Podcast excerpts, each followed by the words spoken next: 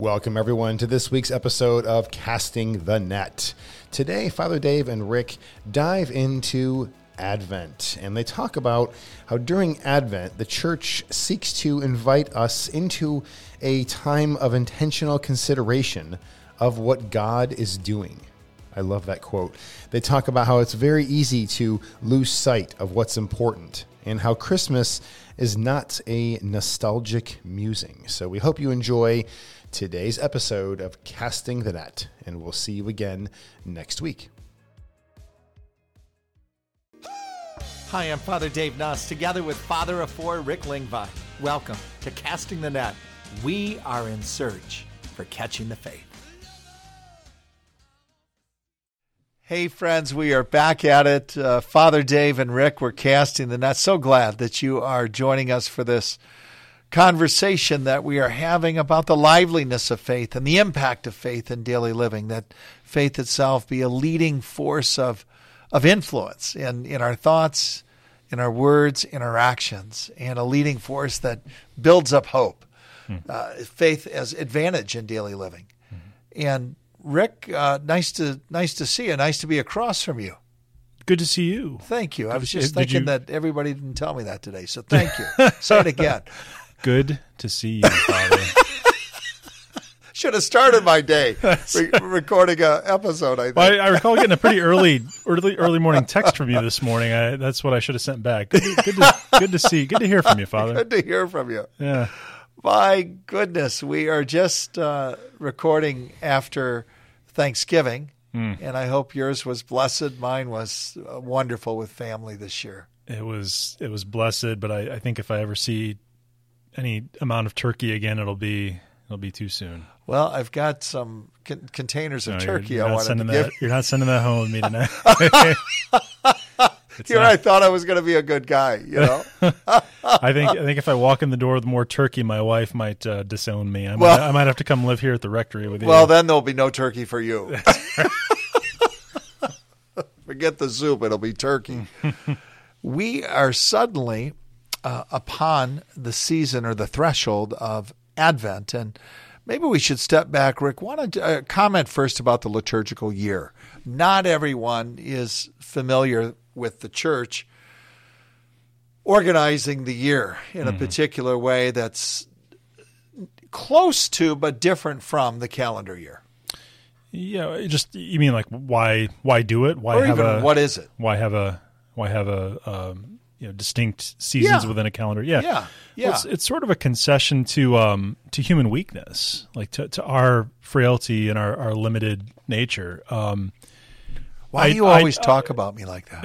As that well, I, jokes on you. I was talking about myself, but um, ideally, you know, we, we would we would be full go 100 percent of the time. Just mm. you know, focus, focus, focus, improve, improve, improve. Um, but human beings we are what we are, and it, I, I, don't know about you, but I, I, I struggle to stay focused on something for you know ten minutes, let yeah. alone 365 days a year. Sure, right. And so the church um, breaks up the calendar year into distinct, though related, mm. seasons mm. Um, for us to focus our efforts in different ways. Yes, all aimed at spiritual growth and growth in conformity to Christ, yes. but um, with different emphases, you might say, um, different, um, you know, points of focus. And we're coming up on Advent, where we, um, where we focus on, on preparing to celebrate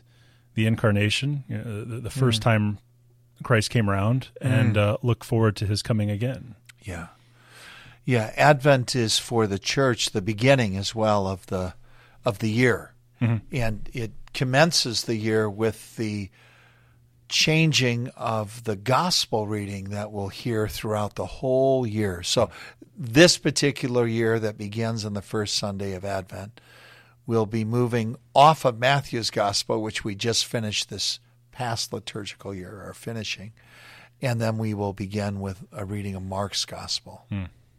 Yeah, and Advent, the, this time of preparation for Christmas, I um, I find myself needing Advent more than ever.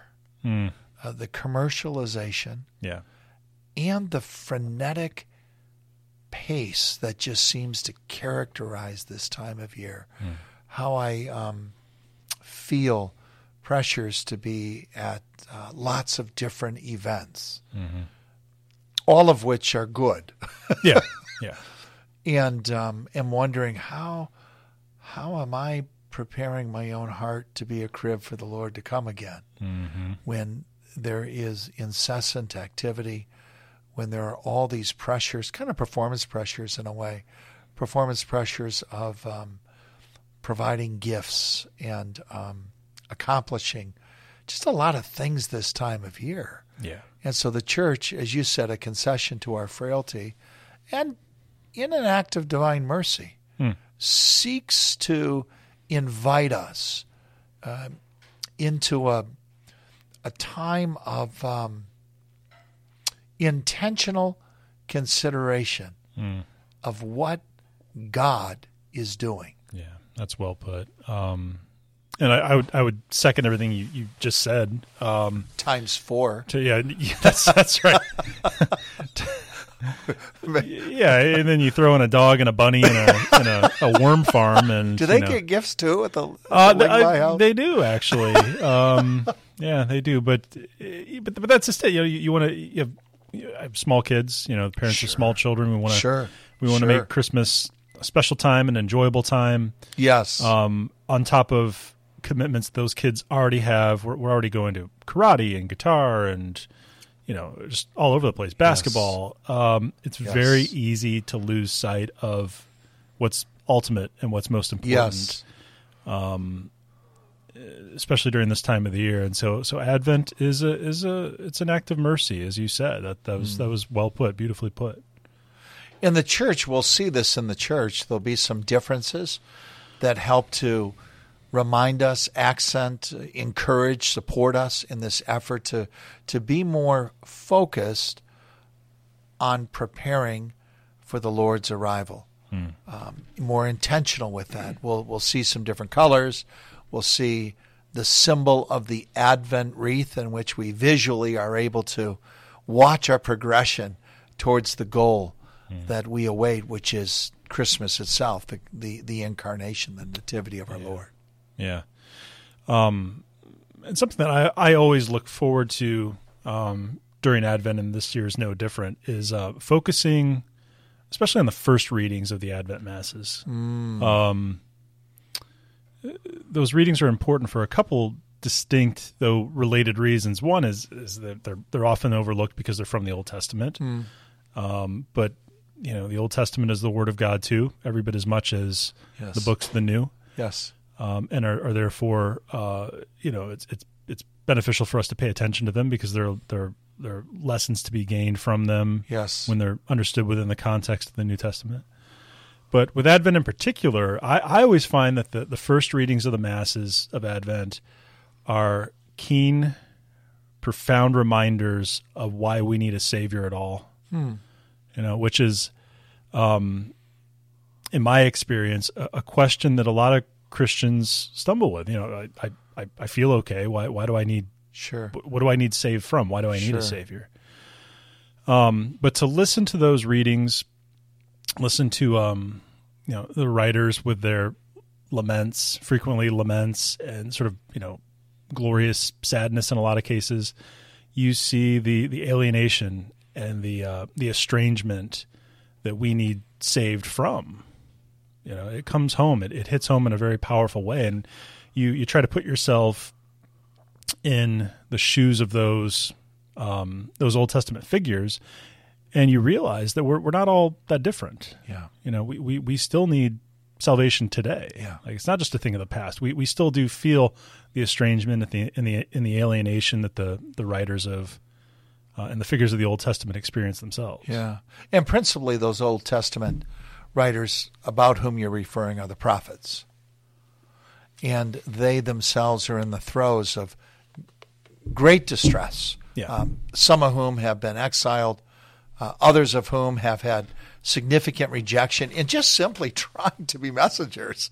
They're right. They're, they're they're they're delivering the message. Um, still others the the um, additional sufferings of uh, loneliness or rejection or despondency that they're even feeling because they're they're doing what they've been called to do but are not witnessing the fruits of it. Mm-hmm. So just, I mean, just as an example, real quick, Please, this is, please. This is the um, this is part of what we will hear um, the first week of Advent at, at Sunday Mass. It's from Isaiah sixty three and sixty four, and I sort of Mm. which um, is towards the end of the book of the prophet Isaiah. Yeah. it's a long Old Testament. It's a book, long Old but Testament we're book, yeah. towards the end of it. Yeah. Um, I edited it a little bit, but um, he writes, Why do you let us wander from your ways and harden our hearts so that we fear you not? And of course, fear there doesn't mean scared. It means like a like a deep, profound reverence or, or respect. Um, Return for the sake of your servants. Oh, that you would rend the heavens and come down. We have all withered like leaves, and our guilt carries us away like the wind. You know, so some some pretty poignant um, imagery there that I, I think we we can all relate to. We've all felt from time to time. Yeah, You know, if you don't, if you don't understand the diagnosis, then the prescription isn't going to make any sense Yeah. either, right? I mean, we we, we see that medically in our, our own our own health. Um, that's true spiritually too. Yeah. You know, I'm so grateful for the for for anchoring the conversation that way. That the preparation begins as a as a, as a interior reflection, as an honest examine of of myself, of ourselves. Mm-hmm. That we need God. Mm-hmm. We need God. That life itself is a it's a fierce struggle. The enemy is the enemy, and the enemy is seeking to do everything that the enemy can to fracture my relationship with God and thereby fraction fraction my relationship with others. And this is real. Yeah. And in moments of spiritual sobriety, I see it so clearly. I see the deleterious effects and and the injurious uh, consequences of sin in my own life. Yeah, yeah. It, it's it's a need. It doesn't go away. You can um, you can try to squelch it and ignore it, but it, it always comes back. Think how much money we spend trying to entertain ourselves and trying to prolong life in uh, just you know sort of crazy ways. And there's there's Yeah. nothing wrong in and of itself uh, with entertainment. There's nothing wrong with you know taking care. It's a good thing to take care of yourself to Sure. watch out for your health in and of Sure. itself. But taken to extravagant lengths, Sure. um, it it it just it's um, you know it's evidence or a manifestation of of just trying to squelch deeper needs that we that we have and that we feel, Sure. but that we try to suppress. Sure. It's also an eclipse of God that Mm-hmm. we we put ourselves at the at the center of uh, being entertained, uh, thereby being comfortable and and and uh, um, content, or seeking to have some sort of physical um, stamina or, or vibrancy mm-hmm. that is the ultimate goal, and, and everything else is designed to, to bring about that end. Mm-hmm. In, in both of those situations, I, as a human person, remain very much at the center. Yeah, that's right. And this is depicted in a lot of interesting ways, artistically, even. Mm. I mean, um, I, I can think just off the top of my head of a couple of really, really good television shows from the so-called golden age of television. Uh, you know, the, the early 2000s. Um, I've talked about Breaking Bad before in the, the series on morality. Um, there's another show. Uh, it's called Mad Men. I'm not sure if you're No, another one I don't know. yeah, I mean, perhaps you've heard of it. It's it's um, it uh, it ran for several years. Um, it's it's over now, but it's it, the premise is it's it's about um, advertising executives in New York City on Madison Avenue during the early '60s, and the lead character in particular, um, a guy named Don Draper, uh, he's played by the very talented actor uh, Jon Hamm. He is i mean by by any secular metric or by any secular standard he should be the happiest person alive. Good looking guy beautiful family beautiful wife has all sorts of uh, extramarital affairs with beautiful women. Um, makes money and you know as an ad executive he is basically a high priest of secular secular culture. I mean, hmm. he's telling people what to what to think, what to buy. He's influencing their their consumption, which in you know twentieth twenty first century America basically makes him one of, one of the most important people in in the Wow. country. And yet he is, you know, throughout the series, you could see it. He is profoundly sad. Wow. There's just a sadness there. He- he- Unfulfilled. yeah, he's he's utterly unfulfilled. Yeah, agitated even interiorly, just Mm-hmm. desperately trying to fill a hole. Yeah, so and I don't think the writers of the show and the producers of the show intended to make a distinctly or, or specifically Christian point. At the end, he finds a, a kind of vague spirituality that, that he you know he he draws from from some Eastern influences. So it still ends up being a pretty American thing, like a pick and choose, Yeah, make your own religion, yeah, which is kind of unfortunate to see. But Yeah. um, you could you could easily substitute that uh, with you know a robust, authentic Catholicism Hmm. or Christianity, and say that that's what's going to fulfill you. Wow. You know, you you, you cannot um, you know sedate or hide from that really you know that existential ache that you've got, Yes. Don Draper. I mean, you can't hide from it. It's, it's going to keep rearing its head until you fill it with something authentic. right, right. Using using uh, different uh, imagery, imagery that you and I are with with which we're familiar through a movement, an apostolate called Acts twenty nine, um, that we've been captured by sin, and the Lord comes to rescue us from having been captured or enslaved. And all of us, I mean, imagine if we take this time of year to say, okay, wh- what are those aspects of my life um, that are um, unresolved or problematic or with which I preoccupy myself? Um, really elevate anxiety or worry or fear, um, really fuel a resentment or an anger. Advent becomes a time, right, to prepare ourselves for the power of the Lord to be unleashed with his coming, so that I'm no longer beholden to those um, diabolical forces that do seek to beat me down and exhaust me and discourage me and ultimately defeat me. That the battle is real, that Christmas is not some sort of nostalgic musing of uh, something beautiful that happened a time long ago, but rather, as this movement um, describes the incarnation, it is no less than the God of the universe dropping in to enemy occupied territory. And to do so, not to battle Satan, right? But to save us from that which grips us and holds us captive and enslaves us. And we, we know that with the impulses that fire and why do I do what I really don't want to do, but I do it, that I know it's not growing my generosity and my gratitude, but it's uh, it's turning me more and more in on myself.